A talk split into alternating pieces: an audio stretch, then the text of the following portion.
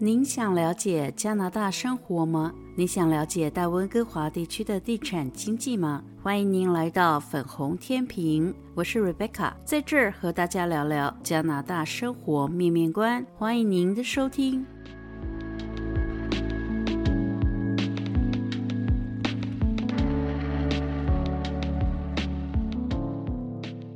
大家好，欢迎来到粉红天平的 Podcast 频道，我是 Rebecca，我是 May，现在就请 May 自我介绍一下吧。嗨，大家好，我是 May，我是 BC 省注册的心理咨询师。你记得吗，Rebecca？我们好像是同一天到温哥华的。对呀、啊，很巧，真的很巧，之前都不知道。嗯，我们来加拿大之前就是听 Rebecca 的节目，然后我们就好像要去拜见偶像一样的心情，跟 Rebecca 去联络。谢谢你的夸赞，希望这个节目可以成为您未来生活的一个平台。对，我一路听下来，我就觉得我们俩好像有一个共同点：认真做人，专业做事。我想，只要是来到加拿大的人，刚开始都是必须从头开始，所以呢，就有一种失落的感觉。不知道妹，您来到这儿也一年多了，对吧？对，可不可以跟大家分享一下，就是你是不是也有类似的心路历程？其实我觉得每个人移民加拿大，但他们背后都有他们自己的故事。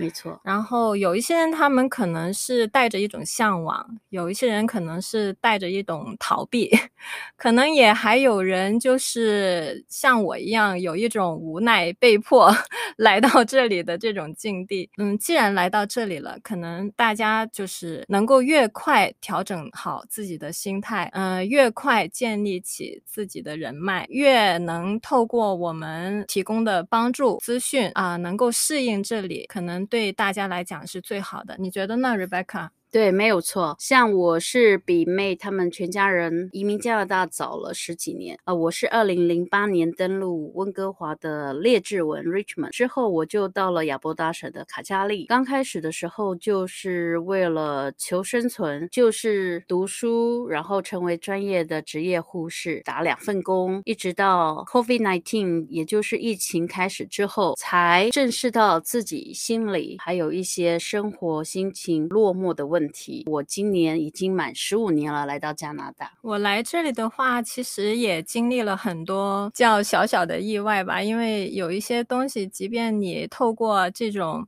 YouTube 的 Rebecca 的 节目，还是现在就去了解也都好，都是还是有一种跟了解的不一样的状况出现，所以说到的这种失落啊，或者是这种挫败啊，也都会有经过啊、惊喜也会有一些，所以其实还蛮复杂的。而且，嗯、呃，我觉得我自己一年多的适应比我想象中的要快很多很多很多，可能因为这边有华人的原因啊、呃，就是没有说好像一。一下子就不会游泳的人掉到大海的那种感觉，感觉还是有可以适应，因为你能够吃到这边的华人食物，能够用你自己的语言去跟很多人去交流，还有中文节目，呃，也都有，所以我感觉我现在移民来这个时机过来还是挺幸福的。没错，没错，嗯，也不管是呃新移民、老移民，或者是即将移民的人来说，大温哥华地区的确是比。比其他省份好很多，包括了很多的亚洲美食，还有很多的华人，就是比较方便。当然，我以前居住的亚伯达省卡加利市呢，也是蛮多华人的。我相信我们有一个共同感受，就是说，当我们有能够互相信任的嗯人，呃，一起生活的时候，我们的生活好像就会变得不一样，变得有滋味。但是如果你只有一个人去打拼，你遇到困难的时候，你不知道可以找谁去倾诉，你会觉得那个时候是特别难过。真的，有的时候不知道 自己为什么会跑来这里。像我就是一个人来这儿，而且我也是很穷的时候来到这儿。我几乎就是从零开始，从我落地的第二天就是去商场打工。如果你在这边刚来，可能最大的困难就是你不知道可以在这边以什么为生，对吧？这个可能是最困扰每一个来的人。除非他很有钱，他不需要再为这种工作发愁，是吧？他已经买好房子，然后财富很多，就靠着投资就能过完他剩下的日子。但他这样的人其实也有他的烦恼啊，他可能跟人连接不上，他还是一样能够感到空虚。大部分的人来说，可能大家最头疼的还是怎么处理好自己的最底层的需要，就是他的这种生存的需要，是吧？他能够找到一个能够维持自己生计啊，然后有发展就最好了。从我们 心理学上，可能就是一个最马斯洛需求原理最底层的那个。呃，衣食住行那边开始，但是他一路生存下去，他可能就慢慢的适应了，慢慢有安全感了，他也就开始要寻求这种爱跟归属感。就是为什么说 Rebecca 说，哎，有的时候就是工作都稳定下来了，啊、夜深人静的时候，就就会感觉到那种落寞、那种孤单、那种空虚，可能就是因为人的需求就是这样慢慢的啊、浮现出来，啊、呃，再把最底层的需要。要满足以后，他很自然的就会跑到这种爱跟归属感，嗯、最后到自我实现的这样的需求上来。像 May 呢，本身就是一个心理咨商师，她也很快的在加拿大拿到执照。像我个人就比较坎坷一点，我在台湾做的是媒体的工作，我也做过行销广告。当我来到加拿大的时候，很难打入英语的市场来做媒体或者是行销广告的工作。后来我。我就是决定转行。我觉得 Rebecca，你做媒体还是你的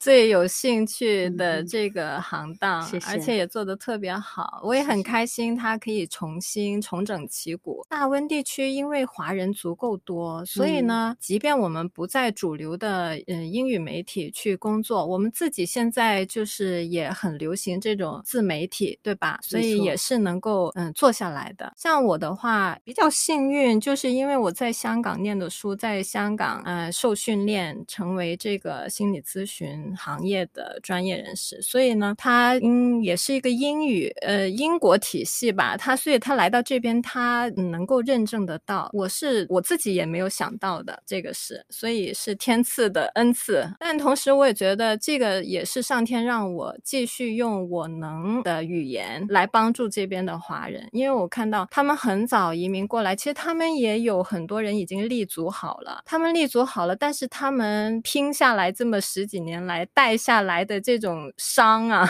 也是不少啊。有的时候真的没法兼顾自己跟家人的关系啊，自己跟朋友之间的关系。所以我觉得哦，太好了，就是我来被认证到了，然后我也能用擅长的语言去帮助他们。你知道吗，Rebecca，嗯，这边有一个很好的福利，哎，嗯，就是说在这边工作的人，团体保险。心里面他就能包给你去看心理咨商啊，心理辅导这样的一个科目，这个在香港都没有哎，你知道吧？加拿大的职场通常就有一个心理咨商的专线，如果你遭遇到霸凌或者是呃你有压力，你都可以打电话来咨商。还有就是有些公司它会有保险，像妹刚刚讲，就是你可以利用你的公司保险去做心理咨商。我也觉得说能够承认自己空虚寂寞或者是。是需要呃有心理智商的人，是一个非常勇敢的人，嗯，对，而且他们所有的疗愈也是从这种接纳了自己的状态，真实的去面对这样的状态开始的。嗯，嗯，所有的疗愈也都是从这边开始。我有一些客人，他们也会说：“哦，原来我有这样的福利，我怎么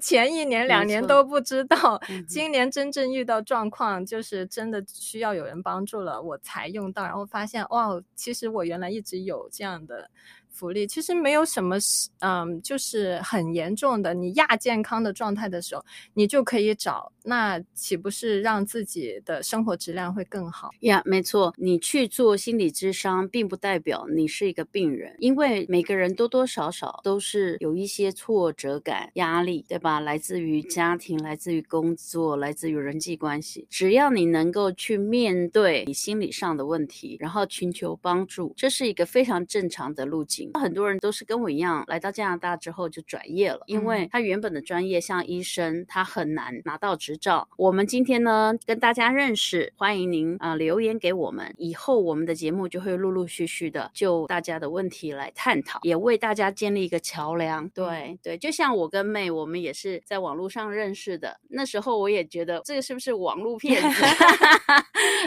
开玩笑，就是会觉得很开心，有这样的嗯叫什么？么防人之心是一定要有的，各位。对，所以我们以 后我们也会谈谈我们来到加拿大遇到的奇奇怪怪的事情，嗯、所以敬请大家期待，欢迎大家给我们一些意见。今天谢谢 May 来到节目中，也谢谢大家的收听。欢迎大家订阅我们的频道，以后我们有更新的节目，您就可以马上收听得到。谢谢 May，谢谢 Rebecca。嗯，那我们下次见喽，下期见，拜拜，拜拜。